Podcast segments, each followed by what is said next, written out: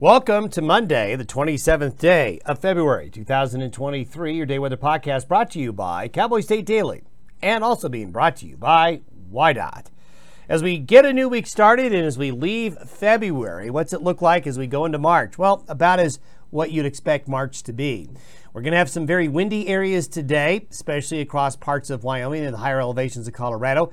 Had some horrendous winds down in New Mexico and parts of West Texas over the weekend as the storm went across the southern plains, although some areas of the southern plains also did get some badly needed moisture. So do be ready for windy conditions. But the winds are moist coming in from the southwest. Low pressure off the west coast is going to continue to bring a moisture flow. So what'll happen is the high country for most of this week is going to have off and on snow. This pattern really favors the high country and areas west of the divide more than east of the divide. So, across the plains, yes, we're going to have some snow showers at times, but we don't expect anything really heavy. But the high country and the snowpack will continue to get more snow. This is going to lead to kind of a roller coaster temperature pattern. Temperatures will be up one day, down the next. We did have a really nice warm up, a nice Chinook in many areas over the weekend. But we will see as these systems come through, causing temperatures to be fluctuating. So it's going to be an active pattern across the Pacific, and with that we'll be fluctuating weather forecasts. There's a lot going on in the northern hemisphere, and uh, this is where we kind of warn you don't really look past three or four days because the weather forecast is probably going to change as there's a lot going on out in the Pacific and across the higher latitudes.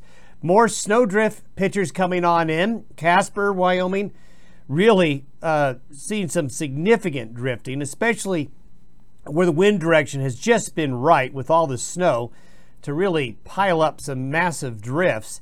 And uh, the Wasatch of Utah, as we all know, has had an incredible snow pattern this winter, and well, more to come this week. Good shot of a snow cornice up there. Avalanche dangers. This is a good opportunity to remind everybody avalanche dangers are very high across the region and they're going to continue to be very high. Look how deep that snow cover is in Riverton after these recent storms. They're, they're going to be staring at that snow here for a little bit longer.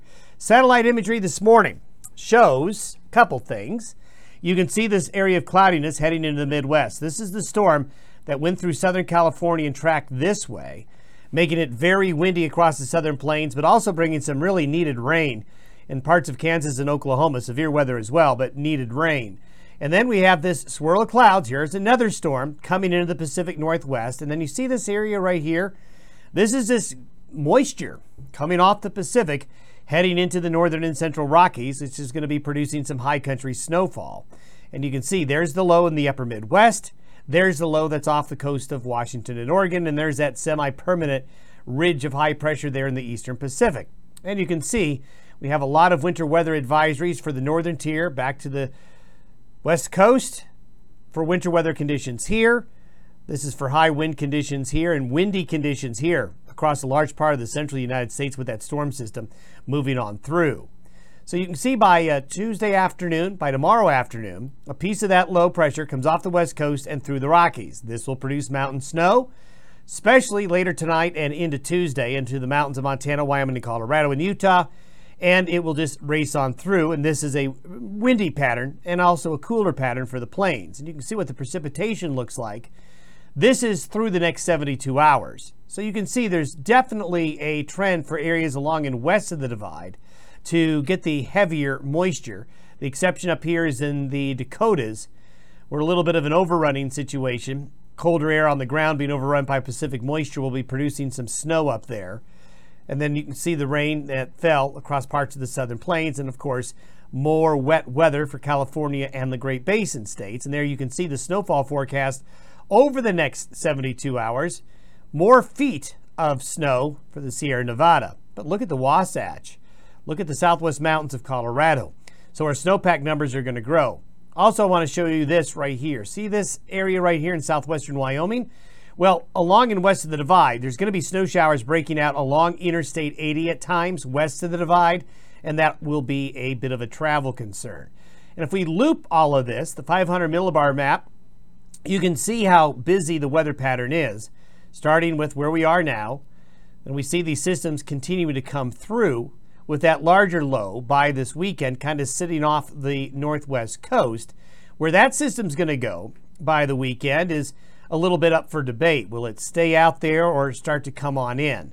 But you can see that the general trend is for high pressure to just stay here and also up into Greenland and up across the North Atlantic, forcing the weather into the western states, then east across the rest of the nation.